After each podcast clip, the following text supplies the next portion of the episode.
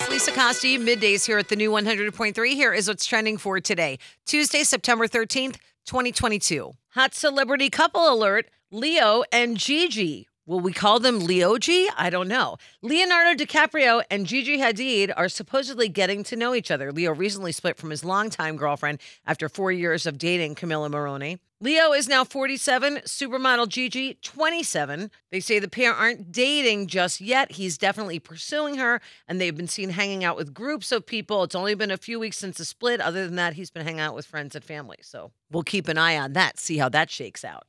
It's the dawn of a new era, according to Grey's Anatomy staffers. Season 19 will see some major changes at Grey Sloan Memorial Hospital with five new medical interns. A showrunner said, This is a big deal. It feels really exciting and it's breathing a lot of new life into the show. They also noted that Ellen Pompeo's decision to lessen her role has paved the way for these new stars, adding it felt like the right moment to come at it fresh with a bunch of new characters. We will still get to see plenty of Ellen Pompeo, though, who plays Dr. Grey. She doesn't take a step back until about episode 8. Season 19 premieres on ABC October 6th. And hopefully, you won't have that big of a mess tonight. It is National Kids Take Over the Kitchen Day. Good luck with that.